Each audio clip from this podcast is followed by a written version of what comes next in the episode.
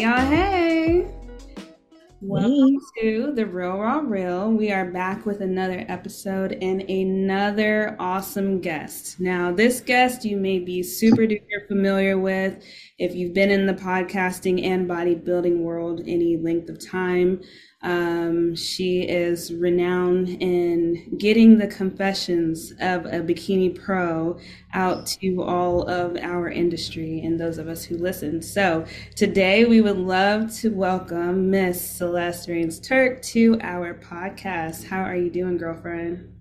I'm awesome. I'm so happy to be doing this with you guys. Of course, your episode just came out on the podcast last Friday, so it's awesome to now be connecting with all of you, especially after some of the times we've already shared in person, it's going to be cool to connect in this way as well. Indeed. So we are happy to have you. And um, I didn't even introduce us. So I'm like, y'all should be used by now. You know who we are, but no, I'm I'm one of the hosts, Brandi or B Shane, who however you know know me as, um, along with Yolanda and Steph. So we are gonna dive right on in and just get to know a little bit about Celeste. So we know you just got back from a trip, yeah. How yeah. So good. It was amazing. So I went to Oklahoma to meet my boyfriend's family, which is mm-hmm. cool, big step, but it was awesome. And I just loved every moment. It was so much fun. So, you know, you come back from a trip like that and you're alone. So you miss having people around, but also like I felt really refreshed and fulfilled because I was in so much of a love bubble. Yeah. how did you feel going into the trip? You know, I'm I'm thinking like we're all so much older and different now, thinking about, you know, back in the day when, you know, we had to meet someone's parents. But now, you know, at your age now and the growth and everything, how did you feel going in? Were you still nervous? yeah, I was so nervous. Oh my gosh. Like I've I've exchanged messages with his mom online and everything, but we hadn't ever met. And so I was nervous. And then I got there and it was like meeting the whole family. So it was it was really cool though. I felt like I just fit right in. Like it was a perfect family match and dynamic as well. So that was really nice. They were super chill. I connected with all of them. We laughed a ton. Like it was just cool. So all my nerves went away by the time I got there, but I swear for like a month I was like, what if this and what about that? And then I told my friend, like, I'm just gonna wear turtlenecks the whole time because like what? well, I love a turtleneck to be honest, but I was also like, you know, how do I present that? Who am I anymore? Like, what do I do? But he was like, just be yourself. They're gonna see you for how I see you. And he was he was right. It was really awesome. I love that. you know, and it's funny too because I mean, we know a little bit about your background in terms of like what your career is and things like that. So just to know, I guess diving right on into the real and raw, you know, even with all of the knowledge you have in terms of psychology and stuff like that, like you still experience those like, what do I do? What do I wear? How do I behave? kind of thing. So that's that's, yes. that's interesting. But I'm glad you had a good time. And I feel like the tables have kind of turned because when you and I did your podcast, I had literally just got back from a trip. So now here we are. You just got back from a trip and I'm I'm excited. I'm glad you you have enough energy for us. So Absolutely. Yeah, we'd love to get to know you. So, who is Celeste? Start letting us know who you are and how you got from how Celeste started into bodybuilding and to building more than just a body. Sure. I will keep this short and sweet or do my best to. Um, if I start blabbing, just give me a signal. Um, but essentially, I got into fitness because I was playing volleyball and I wanted to see, you know, if I if I'm doing so well as a volleyball player without my nutrition and training outside of the sport wonder what i could be if i did do that more if i did prioritize that more and um, i also had gone through a breakup and uh, it was a high school thing so whatever um, but you know with the high school time it like means everything so I went through a breakup and I was like, oh, you know, I need to be able to show up for myself. If I'm going to expect anybody to show up for me, I have to respect myself. I have to be true to myself. So found fitness Um, and I started with Pinterest workouts at home. And um, I ended up working as a volleyball coach to be able to afford a gym membership. And in order to um, get trained, I would ask for that as a gift for my birthday. Actually, I asked to hire my first online coach as a birthday gift, which was great. Then I had motivation to get the gym membership, got the gym membership, and I thought, you know, what could I do? Like, how far can I take this?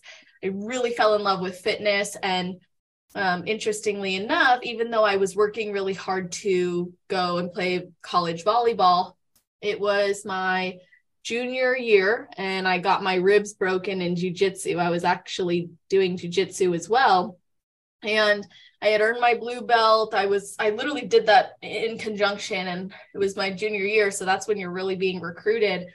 I got knocked out for a decent amount of weeks, amount of time to not play, not practice, not be seen. But I think it was for a good reason because by the end of my senior year, I had actually burned out of volleyball. And despite actually getting a, a sign on with the team in Wisconsin, I decided to pull back my commitment and I said, I don't want to play anymore. I want to focus on fitness. So that's exactly what I did. I had actually started selling training programs and um, whatnot in high school for like 50 bucks. I was like, I just want to try it, see what I can do. Graduated high school early, got certified as a personal trainer, worked multiple jobs just to be able to start and run an online business. Um, launched my online business in 2015, same year. Um, and I thought, well, what else could I do? That's when I found competing. And then November 2015, did my first show, blamed competing for everything, became that jaded competitor. Then I realized I had to take responsibility for myself and my actions, and competing was like my crutch to say this is why I have disordered eating, this is why I don't like myself when really all those behaviors started when I was on Pinterest doing home workouts and making myself work out after everything that I ate and forcing myself to get smaller and smaller trying to figure out like how do I look like this? And then I binge every weekend and cheat meals cheat days were like all the thing like you just let's clean eat and then you go hard on your cheat day and it turned into binge eating and hating my body and a lot of restricting and negative behaviors like that and then um, I had been working with a mentor, speaking at different events at the time, actually. And um, this one person I saw speaking at an event with me, she shared a message I really liked, hired her as a mentor as well, got really immersed in personal development, switched my degree from dietetics and clinical nutrition and dietetics, which is what I had really emphasized in my associates, started studying for a bachelor's program, realized I wasn't passionate about that. I wanted to know why people did what they did and behaved how they behaved didn't really feel that love and zest for personal training like I thought I would. So I ended up uh, letting all of that go, switching to psychology, falling absolutely in love with it. Even after telling my parents, I don't want to go to college, I don't want to do this, this is dumb, da, da, da, da. I was like, I can't get enough. Then I went on to get my clinical mental health counseling degree, my master's degree, actually, because when I launched the podcast in 2018, I was like, oh my gosh, competitors struggle with building more than just a body. Who would have thought like bodybuilders needed that? And so that's kind of where the mission evolved and what I do evolved. And um, I would say that's like the synopsis, but hopefully that kind of pulls it together and shows you guys how I ended up refalling back in love with competing and, and doing what I do. Yeah, no, that's that's wow. So one wow Jiu-jitsu. Do you even still do that? I miss it, but no, I gave it up because it was so hard on my body to do that and bodybuilding. It was it was really hard. So no, I, I don't. I do miss it though. Okay. But may I say that we we practically got half of a volleyball team right now. yeah. the three of us, definitely. Did you play tube stuff, volleyball? No, but we're about to teach her real quick, so it's gonna be yes. cool. Yes. That's awesome. what was your position in volleyball? Um, I was primarily a setter and libero. Okay. Ooh, tough spots. yeah. I'm a shorty though, so it makes sense. I guessed it, but I was waiting to see if I was right. Yeah. yeah. So I have a couple of questions that I want to ask, but before I dive into like the competitor piece, because I have a really interesting question that Yolanda, Yolanda and I even talked about. But before we get there, you said you started on Pinterest and you feel like, so you've experienced having an eating disorder and things of that nature. And that started back when you found your workouts on Pinterest. Were you seeing messages then that were saying eat this sort of way? Or how did you, how do you feel like you got from starting getting into fitness to going into binge eating and stuff like that? Oh, that's such a great question. Um, definitely, I would say online, you're being given these messages of like, you should only eat this way. You need to train this way. You got to burn more calories than you consume. So, when you don't actually know what that means, what you hear is every time you eat, at least for me, this is what I heard every time you eat, you got to burn more of that food. Otherwise, you're not going to see results. So I would say a lot of it was messaging, yeah, and not a lot of education. I mean, Instagram wasn't what it is now. This was back in 2012, 2013. Like it was not, we don't know what we know now. And then I had hired that first fitness coach, and the meal plan literally was like super, super strict. These are your do not eat list and do eat list. And I take everything very literally. So I was like, I'm only eating this for the rest of my life. That's it. And then cheat day was like, I would 12 a.m. I'd be up, 12 a.m. I'd be done and I would eat myself so sick, but it was like, this is my one day of the week. That's how the binging began. And then after my first show, it was like up and down appetites, wanting to eat everything I could because I didn't have it for so long.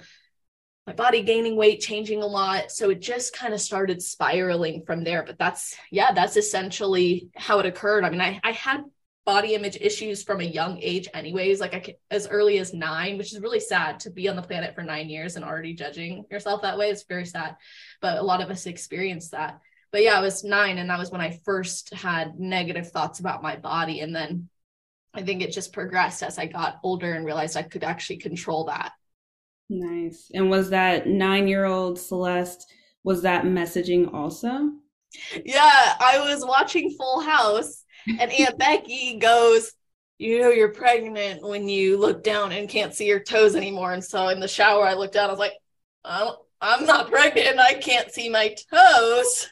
So I must be really big. And so I just, and then I was called names and stuff in school. And I was the bigger girl. I developed fa- faster than my peers, in all honesty. That's really what it was. But I was like the bigger girl and made fun of sometimes for that and had little things. I never fit in the clothes all the other girls fit into. They were shopping at Limited Too. I was wearing my BK Sports shorts and a t-shirt, like whatever. I I was more of a tomboy and I thought if I can't look like them, I'm gonna be the best student I can be. I'm going to try to be the funny one. I'm going to try to be as athletic as possible. I think it paid off for me because when you get older, you develop more as a person in general. But yeah, at the time, that's kind of where it it started. Wow, that's interesting. Um, that makes me think of, you know, they talk about women and dieting and how women start dieting as young as 14 or younger.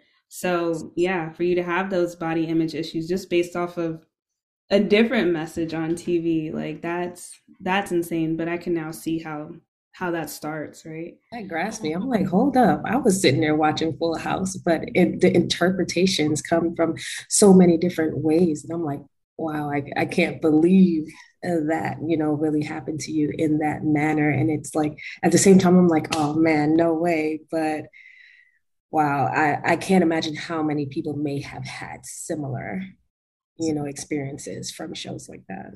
Right. And I think my mind was attuned to that already because it was like a conversation in the house. Like if it's white, don't bite, and don't be, end up you're gonna end up on the biggest loser. And I mean, my parents were amazing and loving. Don't get me wrong, but certain things like that um, that were mentioned, or seeing my mom diet a lot, and, and that kind of stuff, I think affects you as well and makes you more like, and you're already being bullied, so then you hear that and you're like, ah, yeah. that must be me. So that association piece. Mm-hmm. Mm-hmm. Gotcha. Okay. Um, y'all have anything before I ask my other question? Well, I'm trying to go with the flow because I was gonna dial back, you know, into into younger stuff, but we kind of touched on it, you know, a little bit with this, and my heart is already like, oh man, you know, so I'm I'm good. We could keep flowing. Okay. Yeah. Yeah.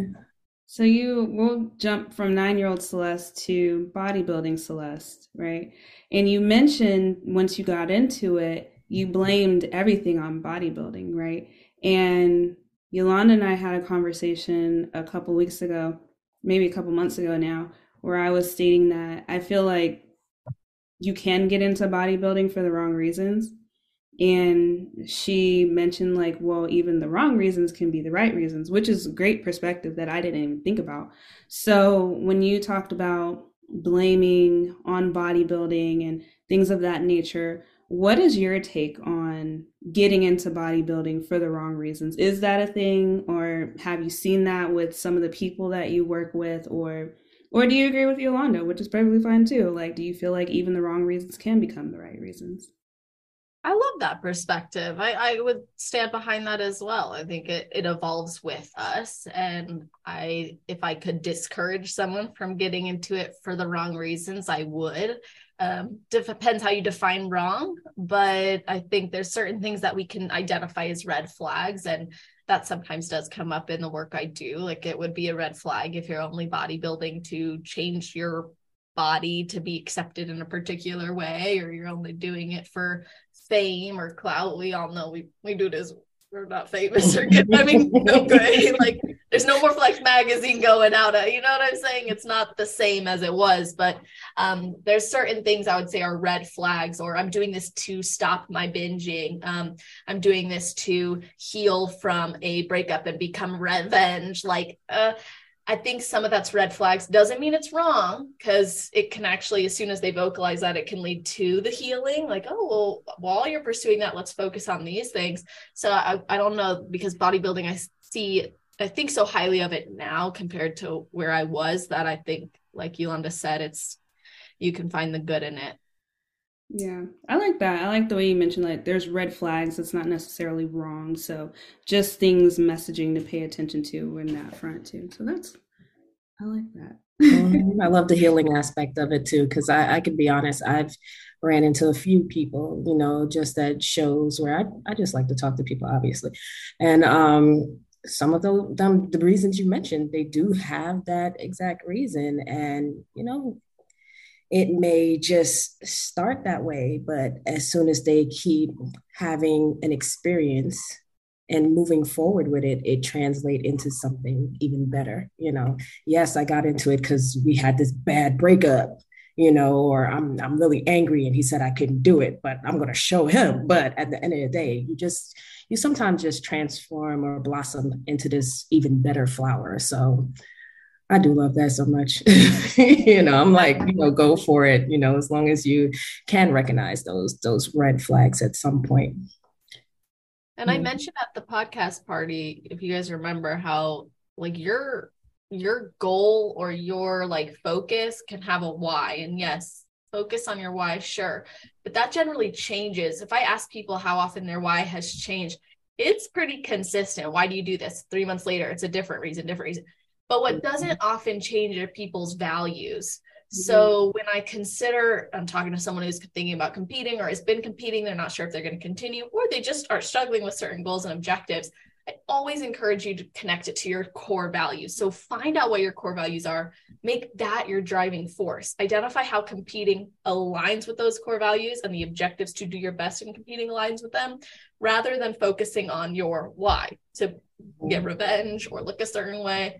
Really connecting it to your core values makes those commitments feel like a non negotiable and it gives you more purpose that goes beyond surface level. I love that. Jeez, I love that. Okay. That, um, because I'm like, okay, I'm gonna be, I'm gonna start bouncing back. I'm not gonna lie, Celeste. It's a little like I'm. I'm gonna speak for myself. It's a little intimidating talking to you. oh my god. I'm like, hold up, we got Celeste right. you know, you talk to so many people like constantly. And even just the fact when you just mentioned your core values, I'm like, yes, I was just sitting there, you know, and I heard you say all of this. And I remember being so emotional. you oh, know, I love all that. and all that you're speaking. So I'm, I'm not gonna lie, I'm gonna be honest with myself and tell you. oh, I love the transparency. That's great disclosure. Oh, Thank man, you for that. Right in front of us. oh, that's so sweet. Thank you. Yeah. Yeah.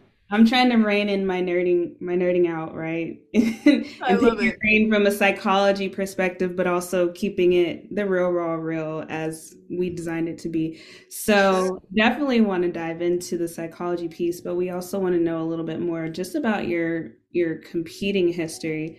Since we're here, and you mentioned the core values and things of that nature, if somebody doesn't or never even really thought about their core values because you know we hear core values or mission statements and all that with businesses. And we don't often realize that we either have them or need them for ourselves as individuals.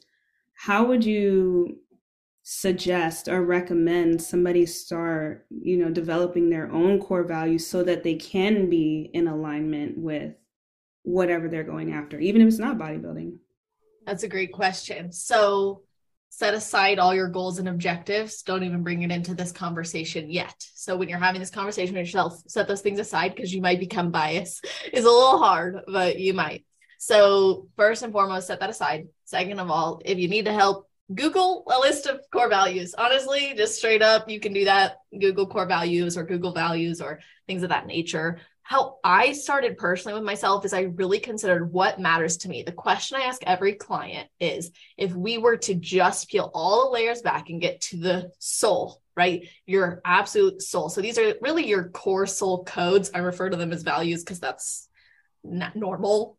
What I'm saying is not normal, but like your soul codes, like the code of your soul, like what's really driving you every single day when you wake up. If everything was stripped away, what would you hope would still be there? Mm. And this is not necessarily tangible. I mean, you can say family is tangible, right? How I did it was I ended up starting with like 10 different things. And I'm like, okay, this is getting a little out of hand. And then I was like, what if these things actually connect? So I found it wasn't just that I valued family and health and community. It was like I value impact, I value freedom, I value love, because I could find these things that mattered, but I was like, at the core, keep going, keep going, because a lot of this comes as a result of something else. So when you're considering your core values, do a brain dump and then step back and go, now, which of these connect and what's an overarching theme? Find the themes of your life. Look at what really matters to you right now. Like, what are you spending the most time on? If you're stuck, what are you spending the most time on? What are you excited about most? What's driving you? What's what are you passionate about? That can be a good insight into what you value. Um, so for me, I try to reevaluate every six to 12 months. I'm telling you, mine have not changed in probably since 2019, honestly. Um, yeah, so I actually, no, I'm sorry, like seven years ago, whenever that was, um, probably since seven years. So I would say, you know, really get comfortable with the the consideration that these things might not change but they're also not set in stone because your life will continue to evolve and other things will be revealed to you. That's how i would start. Okay that's good. So just continuing to peel those layers back and i think i i arrive at that in a similar way just like the whys the five whys are i used to be in change management in a former job but um five whys just continuing okay here's my base answer. Okay well why and then continuing to answer that question until you literally get to the root. And so that's what it sounds like you're saying yes. is so what are my core values? Well, family, money, school, education, whatever. Okay. What about that is important is what I'm hearing you saying. Is that correct? Exactly. You might want fin- finances to be in order. That's important to you. But why? Because it gives you freedom. Or maybe, oh, because it lets me travel. But well, why does that matter? Because travel allows me to experience the feeling of freedom. That's the core value because then you'll find that in probably a lot of other things. Health. I, I compete and that's prioritizing my health in many ways, but it actually gives me freedom freedom to see my body in a particular way, freedom to accept that life is ever evolving, freedom to pursue things and feel that joy in the pursuit. So there's a, a lot of uh, avenues one word can take you down. Very true. Completely agree. That's awesome. Um, okay. Y'all good? So, did something in particular occur with you for when you had that transition from your original core values to the one that you had about seven years ago? Did something like trigger it? That's a great question. I think it was just seven years ago. I didn't really know what I valued or cared about, other than that I was striving to achieve certain things without understanding why am I going for all of these things. Um, I think it was working with mentors and serving other people, beginning to run service based business and understanding that there's a lot more to doing this than money and accomplishments because the money wasn't there when I started. It was only going out. And the accomplishments were great, but what happens is they're fleeting. You feel it in the moment. So I think it was just realizing there's more to why I'm showing up doing this. Why would I work three jobs just to run a business that's not even profiting yet? Like this is crazy. So there there were I knew there was something deeper, but I think working with mentors really helped to reveal that there's other reasons to be doing these things for me. So I don't know that anything in particular happened other than kind of coming to that. I'm doing a lot for little uh, tangible return, but there's it's something's driving me to do it anyway. Mm-hmm. Nice. That's where I am. I'm still captivated by young Celeste a little bit, and I don't want to take it too far off, but it's just where you were in terms of um, your nine year old self and your high school self, and how, like, you literally kind of just started a business based on what you wanted. You said you kind of jumped in, you started training, then you started making programs. And I'm like, well, wow, like what in your mind set off that got you going that made you decide to do all of this? And then not just that, most of us, I'm sitting here thinking like most of us don't even think like, you know what, I want to go get a mentor for this or that. Something drove you to apply these things. I don't know if someone said something to you or what happened with young Celeste that she was so motivated and driven to do these things or start these things, I should say which is amazing. thank you. You've been yeah, a all your life. oh my gosh. Well, thank you so much. The little Celeste in me is like, hi, appreciate you. Listen, congratulations to little Celeste for starting early because I'm looking back at little Yolanda like, what were you doing? right. What right. you doing? Honestly, Why didn't start your business yet? Go mow some grass. oh, you're so silly. I don't know. I, I mean, I do know. Okay, so like. I, I think about this often. There's like, I think every beneficial side of us has a little dark side too. Like the dark side of starting so young is all I've known is work for my whole life. All I've known is pressure to succeed and do well and be better and serve in a certain way. Um, my parents were so awesome. When you said, "What did someone say something?" It's my parents. My parents are amazing. Um, my mom's passed away, but um, she's included when I say my parents. What I'm talking about, but they were both entrepreneurs. My mom was actually, she climbed the corporate ladder, um, worked, I mean, to put it in perspective, she worked for herself as a business consultant for many, many years and re entered the job market and became CEO of Girl Scouts. Like, that's unheard of, you know? But that was my mom. Like, she was very, like, driven and passionate. She, she encouraged me. My dad, he ran his own business and he started that on a whim and they both grew a lot together. They built themselves from nothing. So they encouraged and empowered me and my sister a lot. And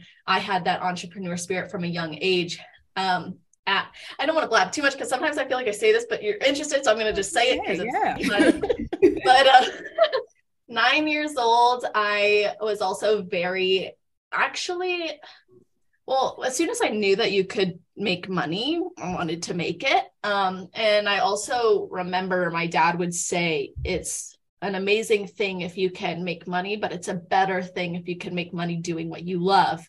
That's when you know you're you made it essentially. Now, granted, my dad did work that allowed him to do more of what he loves, so there's a different perspective. But when he told me that, I remember thinking, I'm never going to do anything for work that I do not love to do. And I held true to that my entire life. So when I was 11, 10 or 11, 11, I want to say um, for my birthday, I asked for a website URL and I got a flip camera.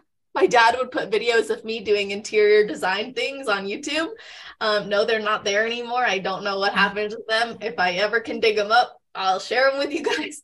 Um, I was doing interior design videos. I launched designbyceleste.com. I just did silly things around the house. I wrote my parents their first business contract with me where I would agree to do a job. And my dad taught me if someone pays you to do something, you better do it all the way through and you'd better do it right. And as I grew as a person and Um, I was recognized highly by other people in my life. And I want to say a big thank you. Like I never let that go unnoticed that people saw something in me. I was never shut down for wanting to be ambitious or wanting to pursue things. I was given the opportunity to go to leadership conferences from a young age. I was given scholarships that was because I was doing social change work and that was encouraged by my mom to volunteer, to give back, to pursue other things. So there were so many great people in my life who encouraged me and inspired me to keep going and never held me down. And I had coaches who were like, we want you in a leadership role. We want you taking this side of the team and like coaches who were hard on me so I could be better. And um, I, I just yeah, I, I feel grateful for that. And I think it was just always in me to pursue that. I mean, I did write, and then I got out of high school, started my business. I wrote my first book at 19 and launched that. I was flying an airplane at 14 because my parents knew that I thought, hey, I kind of want to try that. So for my birthday or Christmas or something, I said, hey, can I get can I get a lesson in flying? And I that is on YouTube actually. um, can I get a lesson in flying?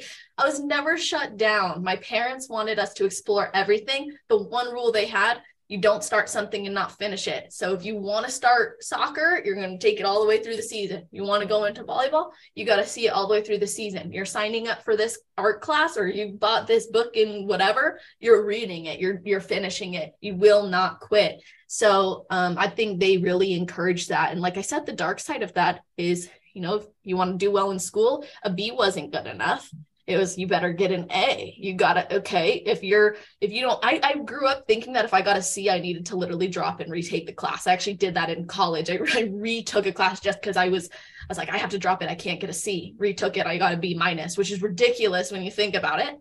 Couple percentages difference but it made a difference to me because of the mentality that was like harvested in me from a young age. So i would say that's kind of don't want to say it's it's born in you but when you have an amazing support system who sees this drive and desire in you and actually pours water on it gives you some sunshine lets you nurture that part of you it can take you really far. And i'll never ever take that for granted. I i, I had a dream last night which is really weird of all these people my mom's was friends with who made such a positive impact in my life I saw them in an airport, probably because I was traveling. And I was like, what the heck? You're all here. And like ran over to them, gave them all a hug. And I was in the shower today. I'm like, wow, I should like message all of them and tell them because it it really is like the people who see your greatness and want to encourage it rather than no, you're too young. No, you're too this. No, you didn't. No, I got supported. And the people who did naysay, I for some reason I couldn't hear them. That's I love all of that. Like I feel like you were just giving me all the advice that I need to keep oh. going in a direction with like not purposely, but it, that's how it came out. It was just like, yes, keep, you know, pouring water all over our son. Let him explore, let him figure out, find out, try all the things. So I love that you shared that. And I love that your parents did that for you. Cause I mean, look at what it has blossomed, you know, and continues to, to blossom. And I also do encourage you because you just said, first of all, it came to you in a dream that you did that you know you you gave them big hugs um, and everything. You saw them in the airport so that is giving you a sign definitely to get that message out there. Say your thank you. Yeah, i'm glad that came up because it's like yeah. one of those where you dream about it you forget and then you remember because we're talking about it so i will do that after this. Yes I'll, I'll we will send you a reminder. I'll send Absolutely. you make sure you get that done. Now, that's yes, for sure. Yeah and it makes me think about and obviously i'm not you know, academically trained in psychology, but I'm a nerd for it. So mm-hmm. it's kind of brings to light that whole the experiences that you have, the environment that you have when you're younger is really kind of what shapes your outlook most of the time, obviously, not all of the time, but it, it really does have a huge impact on who you start to become and how you see the world and things like that. So I'm like the, the, the spinning, spinning yes, yes, absolutely. So I'm curious to know though, with with all of that nurturing, all of that watering, all of that ambition, I, I heard you say that you didn't really tune out the naysayers. Um, I'm ex- I'm assuming externally, but what about internally? Did you ever deal with any kind of um, you know, self doubt, any kind of mm-hmm. imposter syndrome as you went through that? Maybe not when you're younger, even now, you know. And how did you deal with that? I never had imposter syndrome, which is probably a very bad thing, honestly. like I should have should have been a little more humble when I was younger to some degree. I'm like, damn, girl, you you had no business. But um I grew from those things, so that's good. But no, I, I remember there'd be people who are like, You're really young to be doing that, or oh, why should I hire you if you're I'm like, because I'm actually good at this. I'm going to get you the results. I'm going to be the best you've had. Like, I was very confident in that regard, but I did have doubts. I doubted, would, will my business ever succeed? Will I ever get out of this job? Will I be able to provide for myself? Am I going to be able to get to a place where I'm well known enough where people actually, I didn't know why I wanted to be well known other than I thought it would let me make a bigger impact I didn't know it would come through the form of a podcast, you know, which is awesome, or speaking or whatever. I always loved speaking, but I didn't see that coming. I just knew I wanted that. And I I guess the doubt sometimes still comes up. I doubt am I now going to be able to up level? I will say some of the thoughts that go through my head actually are quite judgmental.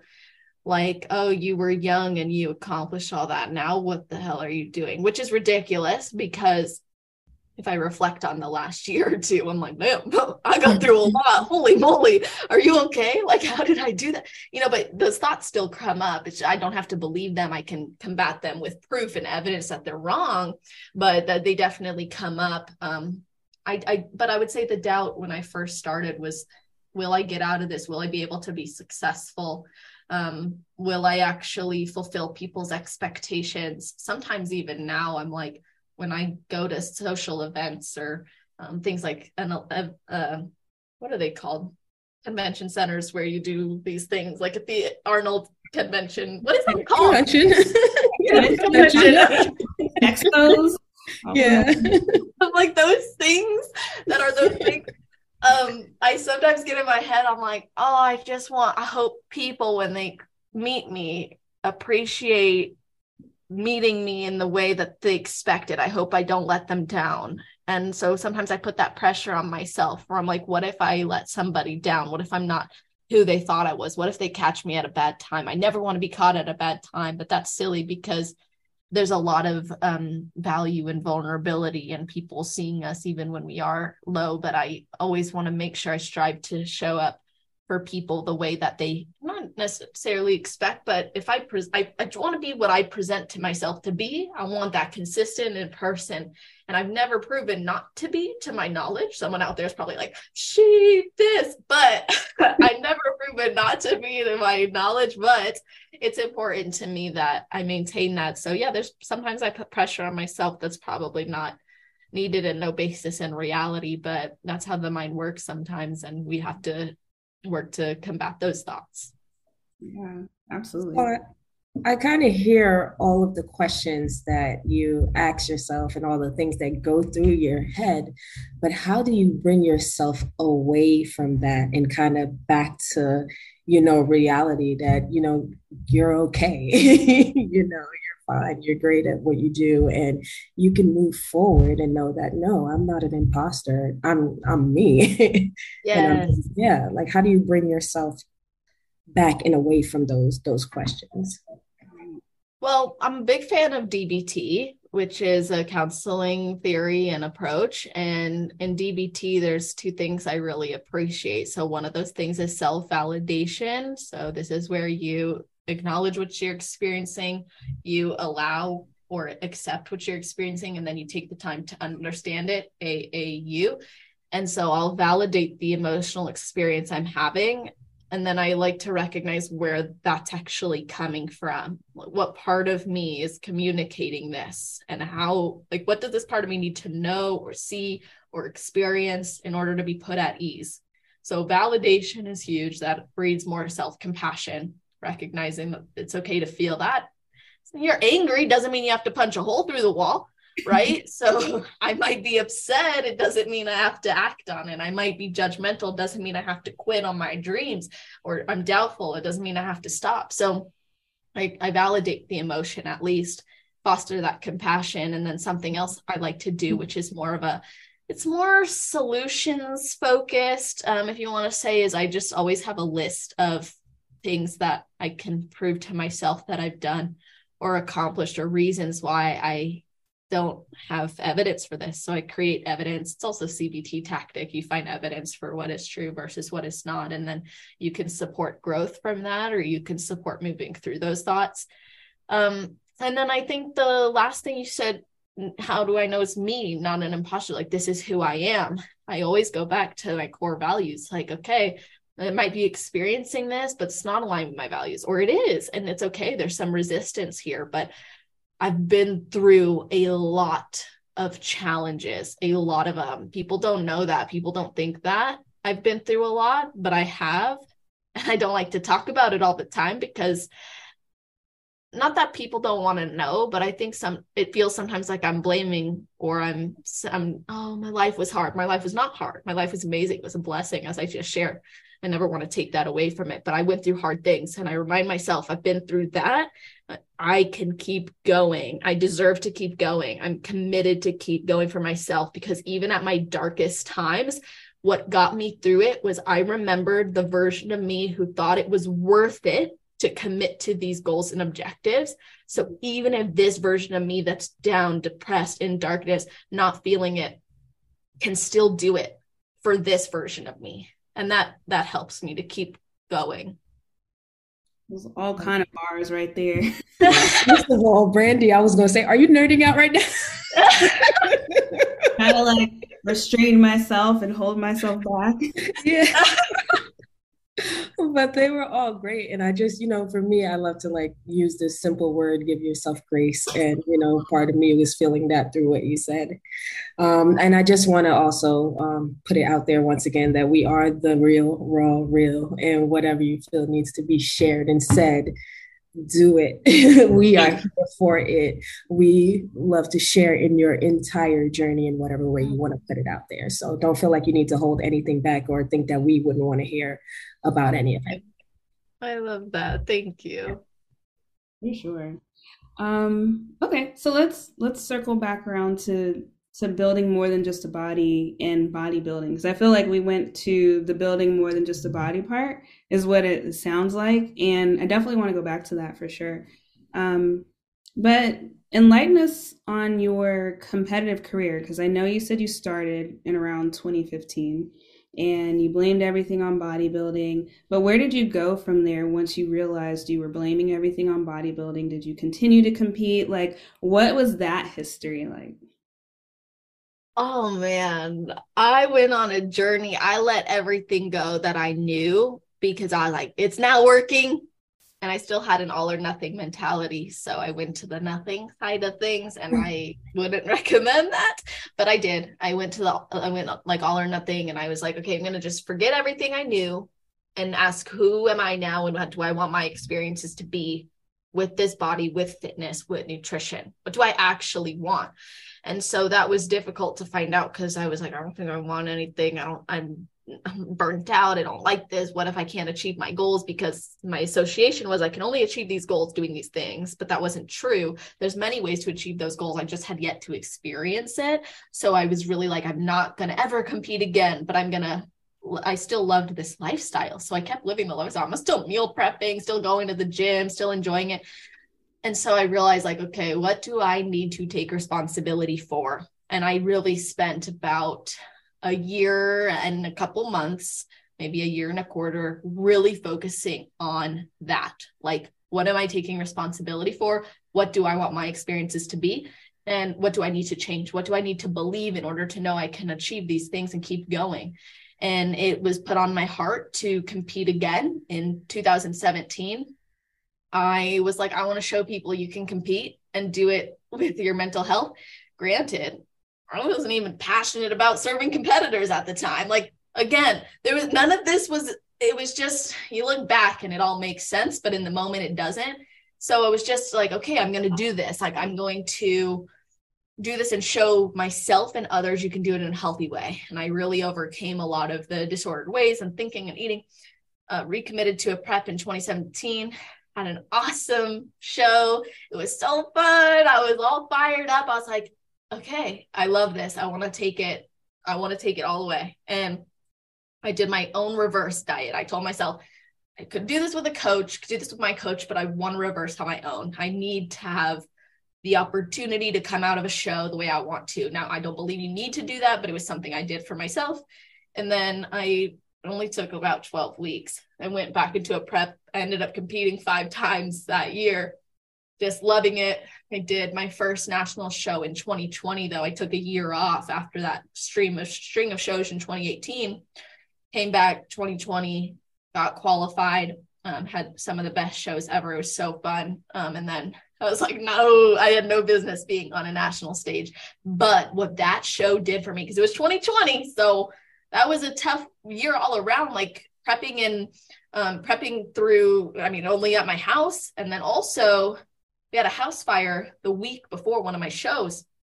And I had luckily, it was my peak week. I luckily had all my food in baggies, grabbed my computer, my heels, my suit, and my food, got out of my house. Then I was living out of a hotel for the next like months, like probably two months. But I went straight from there to Vegas, looked at JM, the photographer, and I was like, I only have this. This is all I grabbed from my house. I got here after a house fire and I'm glad to be here. So I don't care what happens.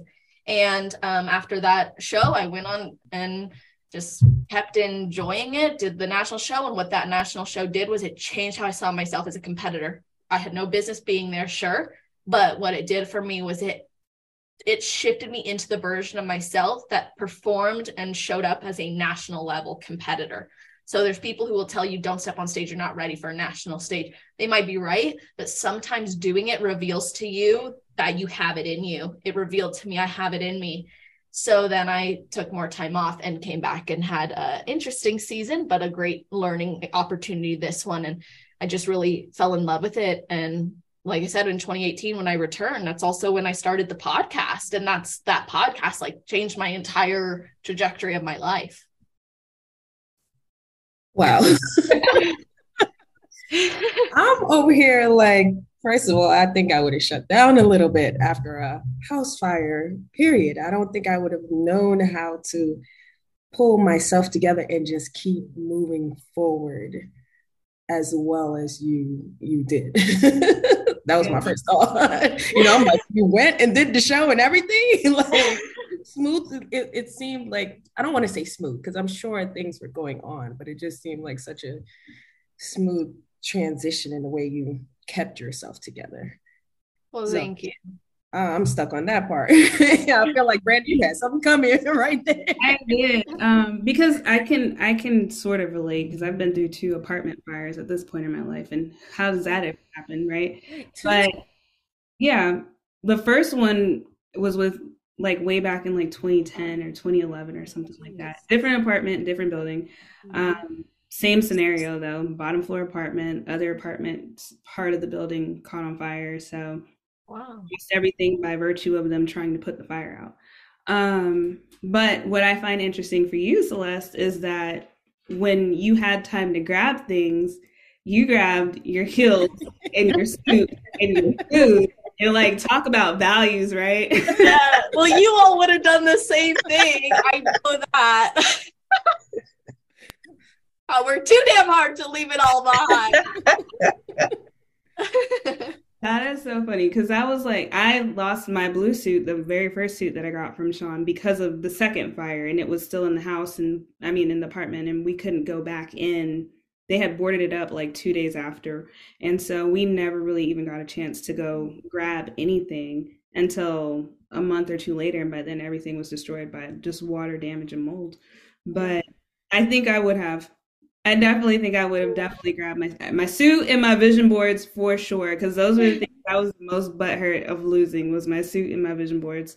So just thinking about the values, I think that was that's pretty freaking awesome. So wow. So are you actively working on competing now or are you still kind of figuring it out?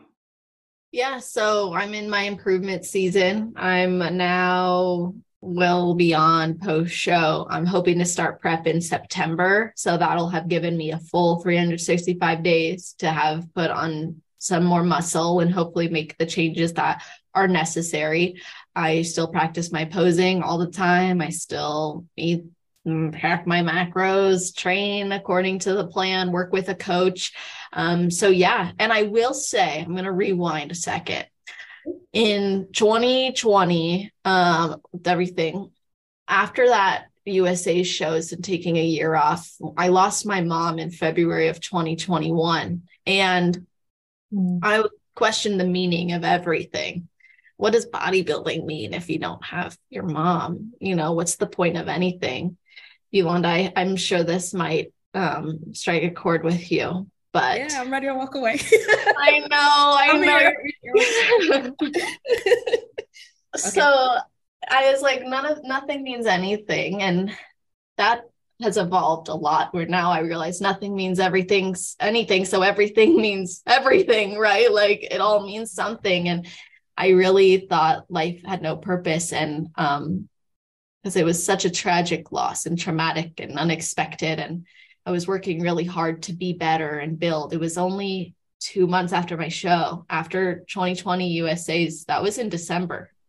And a couple weeks after that, actually the week after the show, I got COVID and then I was stuck for like, I was out for literally 14 days exactly. And then after that, um, and I didn't get to have holidays with my family. Um, but I had been on the phone with my mom planning a trip for Easter. That never happened. Instead, I was flying back to have Easter without her and, um, you know, bury her and plan the death things. And so when you're going through something like that, it doesn't matter. You just kind of think nothing matters. But that's what I said earlier when the dark, darkest time, I remembered the version of me that thought it was worthwhile anyway I was like, there was a part of me that still thought it was this was an important and valuable journey to take myself through. So even though I don't have my mom, things were habitual already. It was a habit for me to work. It was a habit for me to show up at the gym, a habit for me to meal prep. I kept going because it was just who I was. But it was hard and that changed me as a competitor. I was so strict on my reverse. I was killing it. Um, my body responded very differently in a way you would think that I wasn't strict. You would think that I would just let everything go. I didn't. It was really a response to the trauma. And then um, that next season was really like this last season I had was really important to me because I wanted to I wanted to show up for myself as a reminder of everything that I had been through. Um, and I did. And so you can look back sometimes on your journey and think I didn't bring as good of what I thought I could, or I should have done better in this way. But I was reminded of the resilience and strength I had at that time. And so now heading into a new improvement season, a new like the competitor version of Celeste continuously evolves because of those experiences. And my last prep brought difficult difficulties too. I mean, I was in a seven year relationship that ended and um, I had to face a lot of difficult things because of that. And I had moved in fe- February 2021 when my mom died. I moved a few months later for my internship. So I'm living in a new state by myself, starting a, a new job, getting paid nothing while trying to run my business, paying out of pocket for my master's program. I mean, I was going through it while prepping. And I mean, it, it's the list goes on, but I think this version of me, this 2023, knowing I'm going to compete in 2024, she sees how resilient as she is. And no matter what the outcome is, I get so much from this sport. I get so much from this daily commitment to myself because of what it's given my life in times where I didn't know that there was much left for life to give me. I already see who's coming. uh, I didn't see that coming. I already see who's coming. I'm excited. To, I'm excited to see it all unfold. Um, this part of your your journey after all of that um, experience prior. Thank you.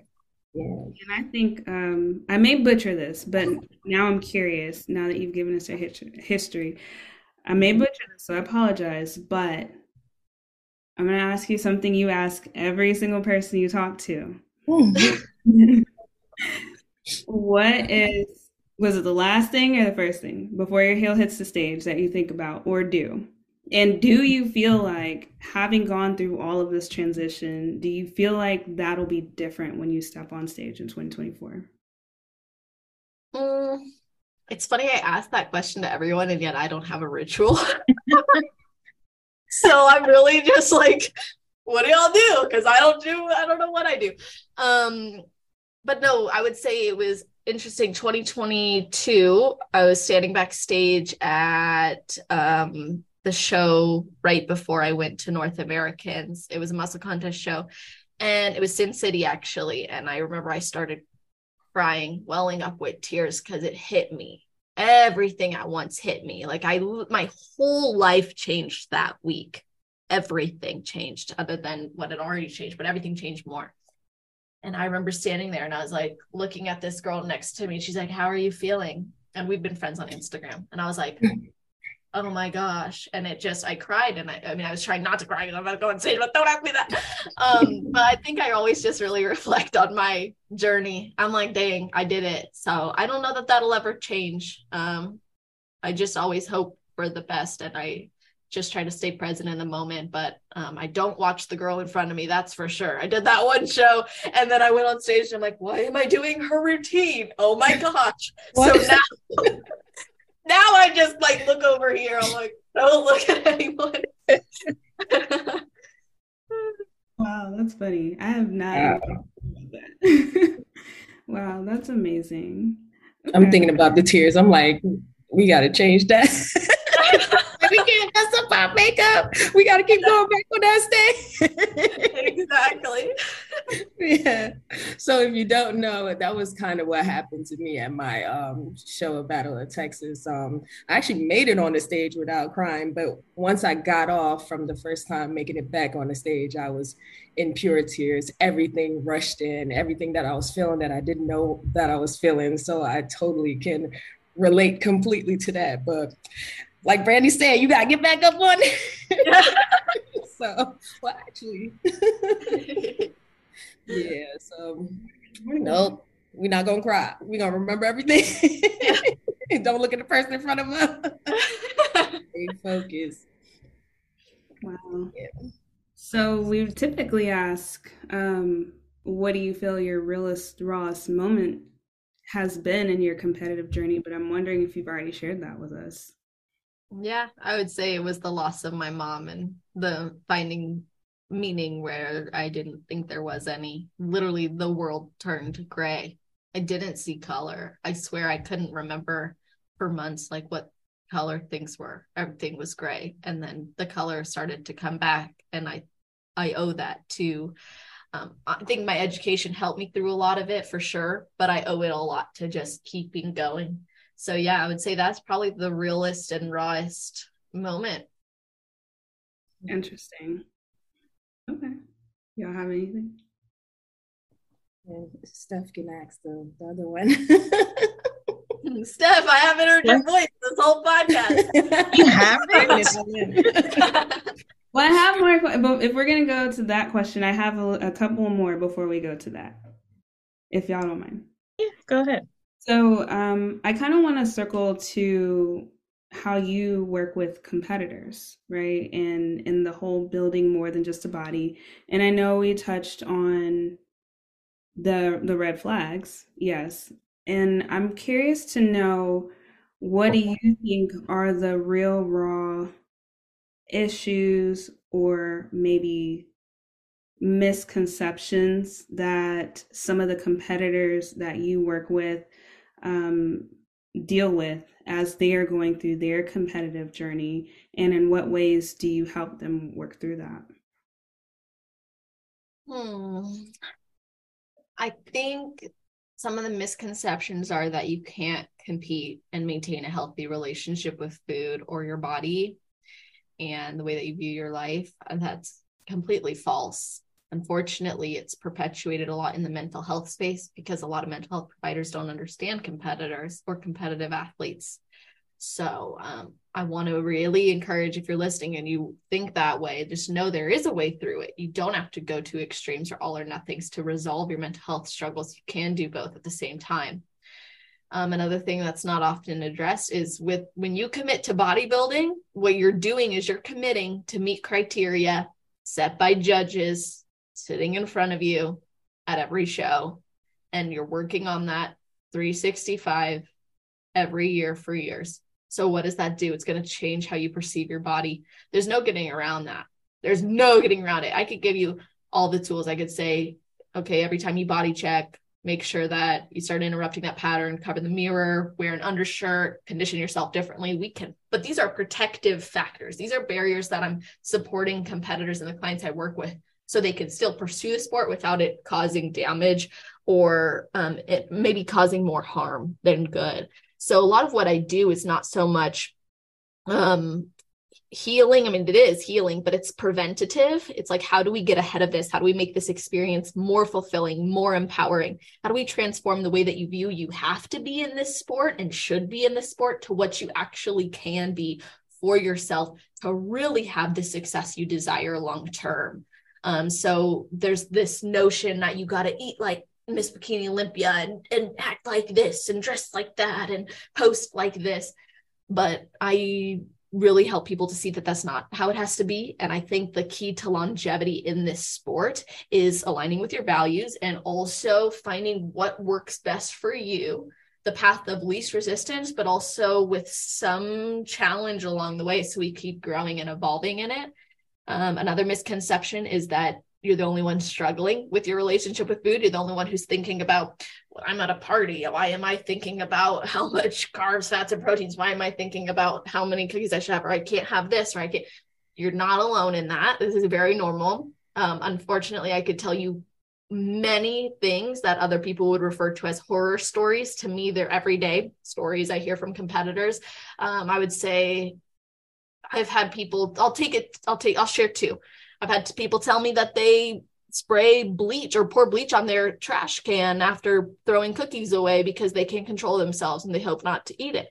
I've had something as small, I'm putting air quotes in case you're just listening to this, but um, I've had people as small say as small as like oh i just i always eat an extra i lift the peanut butter spoon and i want to stop doing it so i've seen everything between those extremes and more.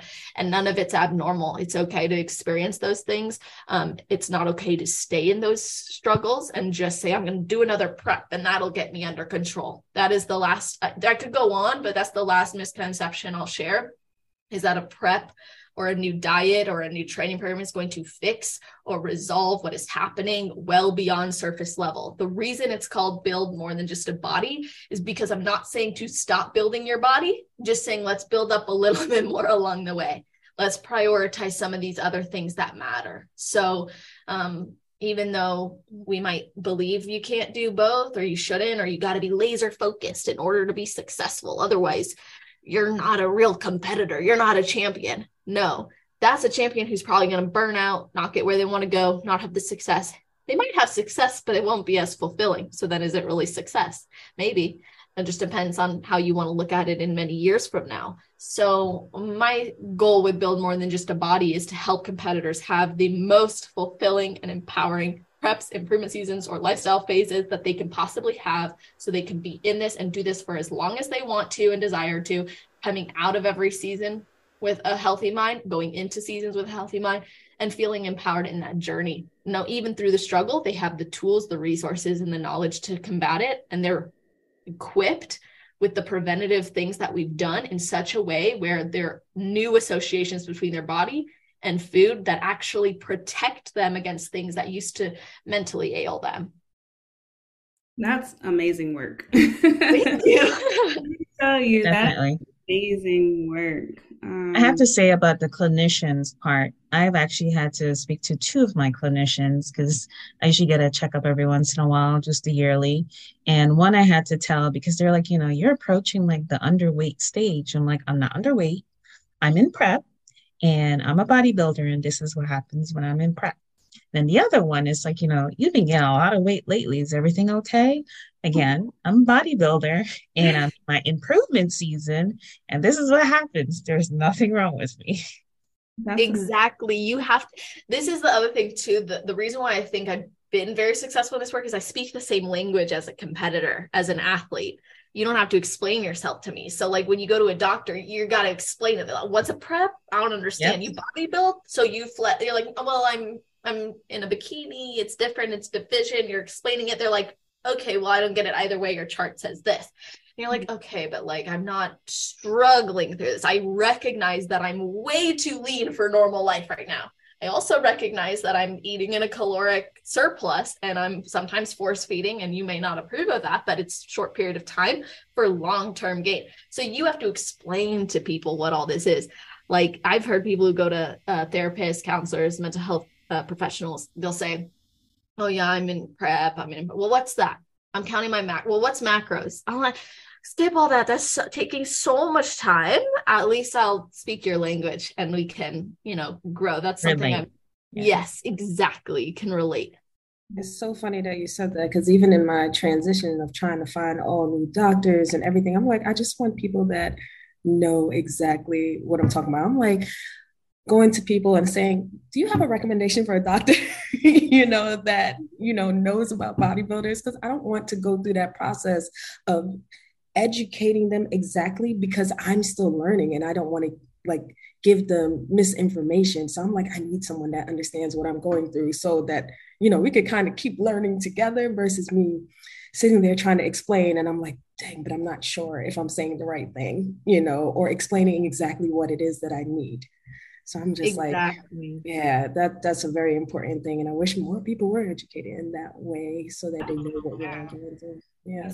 Especially, you would think that in the medical field that they would have a little bit more knowledge on. I mean, even just nutrition, and most doctors don't, right? They have maybe a course on nutrition, maybe, and I have a similar experience from the other girls too. Like endometri my mom had endometriosis. She had a hysterectomy all the things. My sister has pcos i was experiencing kind of some of both or at least i thought.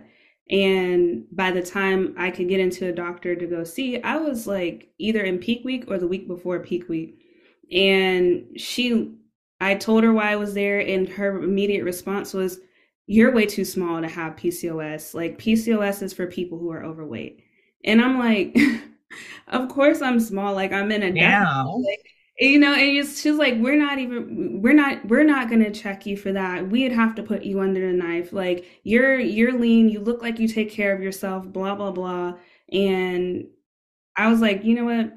Okay, I'm not even gonna fight you on this because you clearly are not here for me. And not the one. My concern you know like you're judging me based on the weigh-in that i had and the the vitals that you got and that's that's really not fair so i yeah do you talk to your clients at all about how to talk to their doctors if stuff like that happens I do give them encouragement in that regard. Like, okay, it's hard to sometimes vouch for yourself uh, as is. And if boundary setting's a problem or communication's a problem, we work on skills of like that to support them in being able to communicate the way that they want to. Um, I, I do think that competitors have this great opportunity to be the educators and because of how much this sport has grown, there is more emerging research now on our population, which is great. Um, you won't go into many libraries and find much on bodybuilders, but it's great that now there's more coming out. And I think competitors, you know, you need your men or you need your health in check anyway. So you need to make sure your physical health is good and your mental health is good. You may not find the perfect doctor or provider, but you still deserve to get the treatment and and vouch for yourself and um, it may not be the easiest thing. Yeah it's different but everybody's going to have these experiences regardless of if you're a bodybuilder or you're um, like you experience, Brandi like there's unique things that we go through. So knowing that it's okay i wouldn't give up on the medical field. Um, even when i had applied for my master's program i wrote in it that i want to bridge the gap between mental health providers and competitors And so I made it my goal during my program. I was going to talk to, I was going to include it in every discussion. I was going to bring it up on every cohort call, every residency was going to be brought up. And I left that program and people told me they felt more educated on bodybuilders because of it. So as a competitor in your field or in the doctor's office or with your friends, you have an opportunity to educate. So um, I would say use that as an opportunity, see, shift the perspective a little bit. That's good advice. I'm mm-hmm. gonna work on that. hey, it's frustrating though. I know I'm that. saying I don't want to. I just want to make sure I don't, you know, say anything wrong. make it clear. Give me some help. but absolutely, absolutely. Yeah. within the doctors, within the home, every everywhere, you know, we do have that opportunity and definitely want to make sure that we use it to educate everybody in general. But that's a cool platform that you you just mentioned also, you know, having that um, education there for them to be able to level up, I'll say. I like to use my words. and there's so much more work to be done in this because like you said you know there is more and more emerging evidence or you know research rather on the bodybuilding population, maybe not just in the medical field, but even just in the sports science field, because most of the things that they research are mostly on untrained individuals or overweight individuals or things of that nature. So I know earlier in our discussion, you were mentioning, you know, sometimes you do a question, like, where do I go from here and blah, blah, blah. Like, I think there's a, a long way you can go from where you are in terms of just being one of the frontiers of bridging that gap in the medical field, in the mental health field, and things of that nature, because you are so embedded in the lifestyle, in the knowledge, and things of that nature. So I can't wait for that to happen. Thank I'm you like, I know her. I talked to her. She was like, oh my you guys are awesome. Thank you. You're awesome. You are. Um, but yeah, we appreciate that. That was really good advice. All right, it's on you, Steph. Go for it, girl. Okay, so what's the realest, rawest advice that you would give or that have to give to our listeners? For life or for competing, for anything that you want to give. Hmm. Uh, snap. I always feel like these uh pieces of advice are gonna be like permanently in an archive, like it's like a, a permanent record for me where someone's gonna be like, that was her best advice. Um, the internet well, for this one, you've time, given so many best great advice advice already. At this time, yes, just at this time. Steph's like, let me clarify for our listeners currently. Um, okay, so you know, I guess I would say my best advice is be willing for things to change. Like know that they probably will. Like be open to change because you're always evolving. Your body is always evolving. The demands of your life are always evolving and if you maintain expectations on yourself that really only fit a past version of you or a version of you that's not existed and it's creating an unrealistic expectation that forces you into things of constant shame doubt judgment guilt, then it's probably not the best expectation. So being open to change or being open to new approaches, I would say is probably some of my best advice I'd give right now because you're, everything's always evolving. So know that it's okay to make changes. And my dad always said, be ready to pivot. And I would say that applies here. Always be ready to pivot. It's uh, pretty much an inevitability of life. You're going to be thrown a lot of uh, surprises. It's not predictable. And if you're so determined to only do something in one particular way, you probably will be stuck spinning your wheels. But an open mind allows you to see many pathways and opportunities. That's good. awesome, because that's literally what I've been going through. I noticed that I don't like change. and I'm like, I need to be able to make adjustments or pivot, as you should say. So that was great advice, girl. oh, good. Well, then fine. See, yes, my permanent record. Love it. Um, so Brandi, I, I don't know if you're about to nerd out again. Yeah, I was gonna say it's on you. Go. All right. So I mean, you asked about the realest rawest moment. So I was like, oh, why not have some fun? You know, since she just came back from a trip and she met her boo's family. And if you guys could rock with me and come up with questions on a fly for for her trip, maybe that'd be something fun. Maybe five questions. So I was thinking maybe something like, um, who has the larger family, you or him? Mm. He does. He has a larger family. Um, who made you laugh the hardest this weekend from his family? He did. Um, we were jumping on the trampoline. I, I almost said someone else, but then at the very last day, right before we went to the airport, we were jumping on the trampoline, and I swear I could not stop laughing. My, I think I'll have abs in my check-in on Tuesday. Um, I was laughing my ass off. So Sean did. Okay who made your mind like run the most and made you think? Hmm. His mom, actually, she shared a lot with me that got me thinking about different things of his life, my life, her life. So I enjoyed a lot of our shared conversations. And I would say his brother too, because his brother, like, served us this amazing he's a chef and he created a chef experience for us. And what i loved is he broke down every course of the meal. And i was like i want to bring this to one of my retreats because i already do a food um, satiation through the senses workshop. But i think having an actual chef there creating an experience for people breaking it down will give others a different perspective of food. So that experience and him doing that really i think got my mind kind of in that uh, how do i apply this to business of course You just shut me down. I'm like, food. Chef. a moment. like, what happened there? Satiation.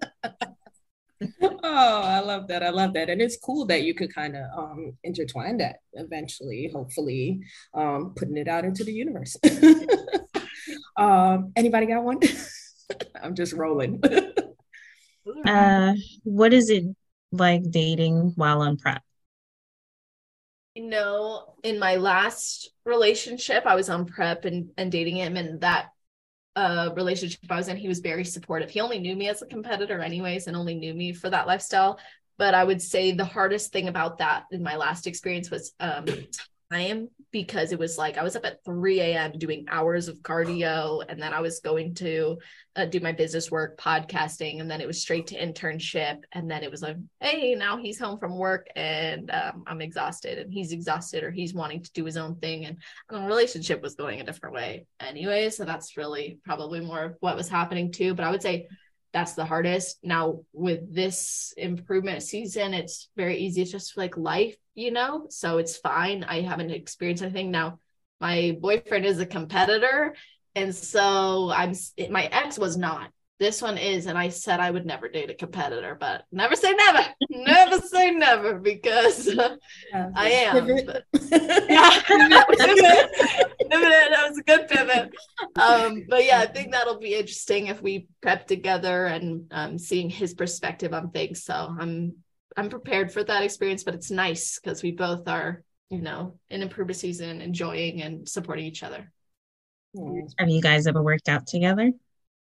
Yes, but I'm I don't like working out with people, and he thinks it's hilarious because I called him one time. I'm like, "Hey, I'm about to walk in the gym. I'm just waiting for Liz," and he's like, "Okay, like, um, is she there?" Yeah, I said, "No, she's gonna be here later. She just told me she's running late." He's like, "So you're not gonna work out with her?" I'm like, "No, we just are gonna go. Like, we're just gonna be at the gym at the same time." He's like, "You're telling me you made plans with your friend to go to the gym at the same time as you, but you're not going to work out together. I'm like, yes, I have a program to follow. That's how it, he works out with his friends. He likes to work out alone. But and when I worked out with him, it was really nice. Like the first time we met, in person anyways was uh in Tampa and we went to the gym together and we had a great workout and he was spotting me and pushing me and vice versa and it was really fun so yeah I like working out with him when we do he's way more go with the flow so he'll like I'm like I got to do my program and he'll just do things with me and uh yeah so when we have worked out together it's been really fun Mm-hmm. He'll set all your weights for you, move them for you.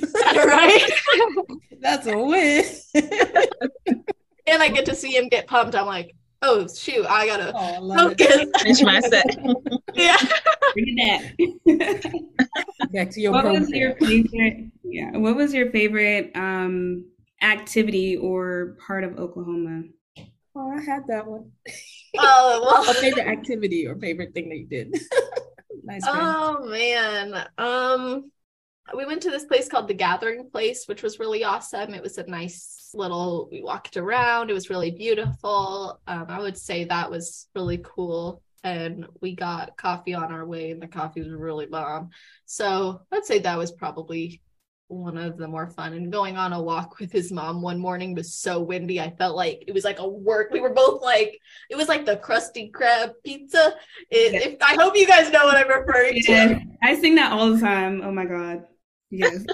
That's what it was. That is so awesome. Yeah, welcome to the Midwest or welcome back. Uh, it's crazy up and down weather this whole week. So yeah. What else you got you? All right. Um, I had one, and then it, I forgot because we got into the relationship talk and working out at the gym. I was like, oh, okay. um, hmm. Anything else you want to share about your trip? Thanks. I mean, it was really awesome, and I'm grateful he felt um, he could bring me there and share me with his family, and they accepted me so much. And let's hope we don't break up because that would be really awkward with this, you know, podcast and everything. No, I'm just totally kidding with you. guys. I don't. We are not putting that out into the universe. Dial back, rewind. Shut You all that- looked at me like, no. Just gonna No, email. you. Can you edit that part out by chance?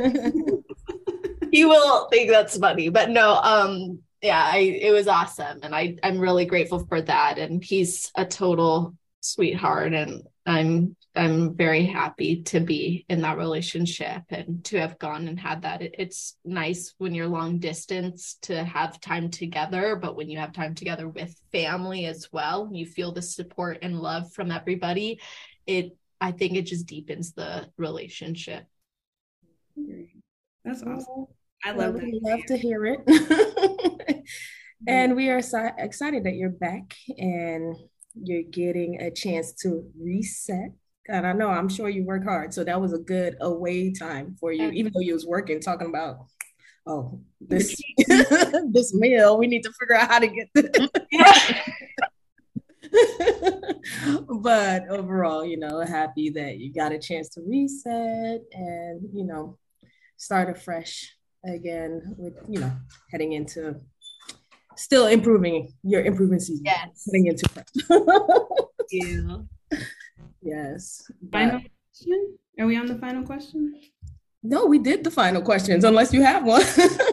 That's Yeah. why I did that little round. No, I have. She did a whole she did like a whole connect the first part of the conversation to the last and it was a good little wrap up moment. One final question though, especially with you being in improvement season now. You heard me ask this question at CCTS. Surplus. So, um, when you hear the question, do you want to compete or do you want to be competitive? What does that mean to you and where do you stand on that? Ooh, when you asked that, I was like, this is so good. Your whole presentation was amazing. Um, so I would say when I think, do you want to compete? I think, do you want to step on stage and wear the suit, the heels, have the experience and live the lifestyle? When I hear, do you want to be competitive? I hear, are you willing to do what it takes to build your body in such a way that it meets the criteria, even if it means sacrificing some of the things you enjoy. It means showing up every single day, pushing your own limits. Being competitive requires um, a different, I think, level of commitment. And for me, like to be competitive, I had to, I have to build my upper body. I'm not training legs hardly at all. Like I have to make my glutes pop more, but also like I I'm like I can't build my legs and so everything has to match so I'm being competitive by sacrificing some things or trying new things and um, that's how I, I kind of view the question and being willing to even level up in posing, like working with someone who's more like a drill sergeant with posing and, and elevating that, knowing, hey, I may not like this or feel as comfortable with this. It's going to push me of my zone, but like I'm going to look back on this and remember this is what contributed to it. And um, yeah, I would say that's the difference for me. Nice. Excellent. I love that.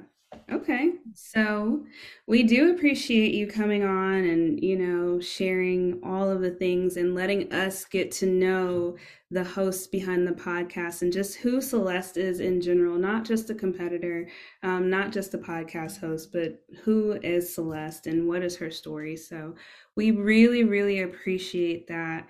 And we talked a lot about you know what you do with competitors your work that you do building more than just a body so on and so forth. So um, share with the listeners who might have their interest peaked at this point how they can find you how they can work with you um, what they can do you know with you and things of that nature. Well this was awesome. I do feel like i got to just chat with friends and share things about my life that maybe I don't share much or haven't gotten to. And it just flowed. It was really fun for me. So thank you guys for that. And if you're listening and excited to learn more or engage with me in any way, you can go to celestial.fit or you can go to celestial underscore on Insta celestial underscore fit on Instagram. And I also have a bunch of free resources on my website. So when you go to celestial.fit, you can go to the link section and find that, or the freebie section and find that. Um, there's tons of different stuff a free food relationship coaching series, free post show series. If you're post show and you're like, I gotta get my life together, there you go. Um, if you want a competitor card deck, I created one with I am statements with um, actionable items you can take, as well as journal prompts. I mean, tons of stuff. And then um, have an on-demand mindset coaching platform that's like the Netflix for competitors. And then I have uh, my food relationship program, which is my most popular program. So that's all on the website there. But yeah, and then listen to the podcast, Confessions of Bikini Pro, everywhere you can find it. Um, you get to realize and listen to the fact that everyone gets places in a different way, and there's so much more beyond the surface to to what we see on Instagram or or maybe I've heard from others. Yeah, absolutely. We really appreciate you. It was so much fun. And with that, um, if you enjoyed this podcast, definitely give us a follow like Celeste, we can be found on all of the platforms, including YouTube, if you like watching instead of listening. So go ahead and subscribe to that as well. Share with a friend, family member, or competitor who might be interested as well. And with that, we are going to sign off and chat a little bit with Celeste offline. And hope you guys enjoyed the show and come back for the next one. See ya. Guys.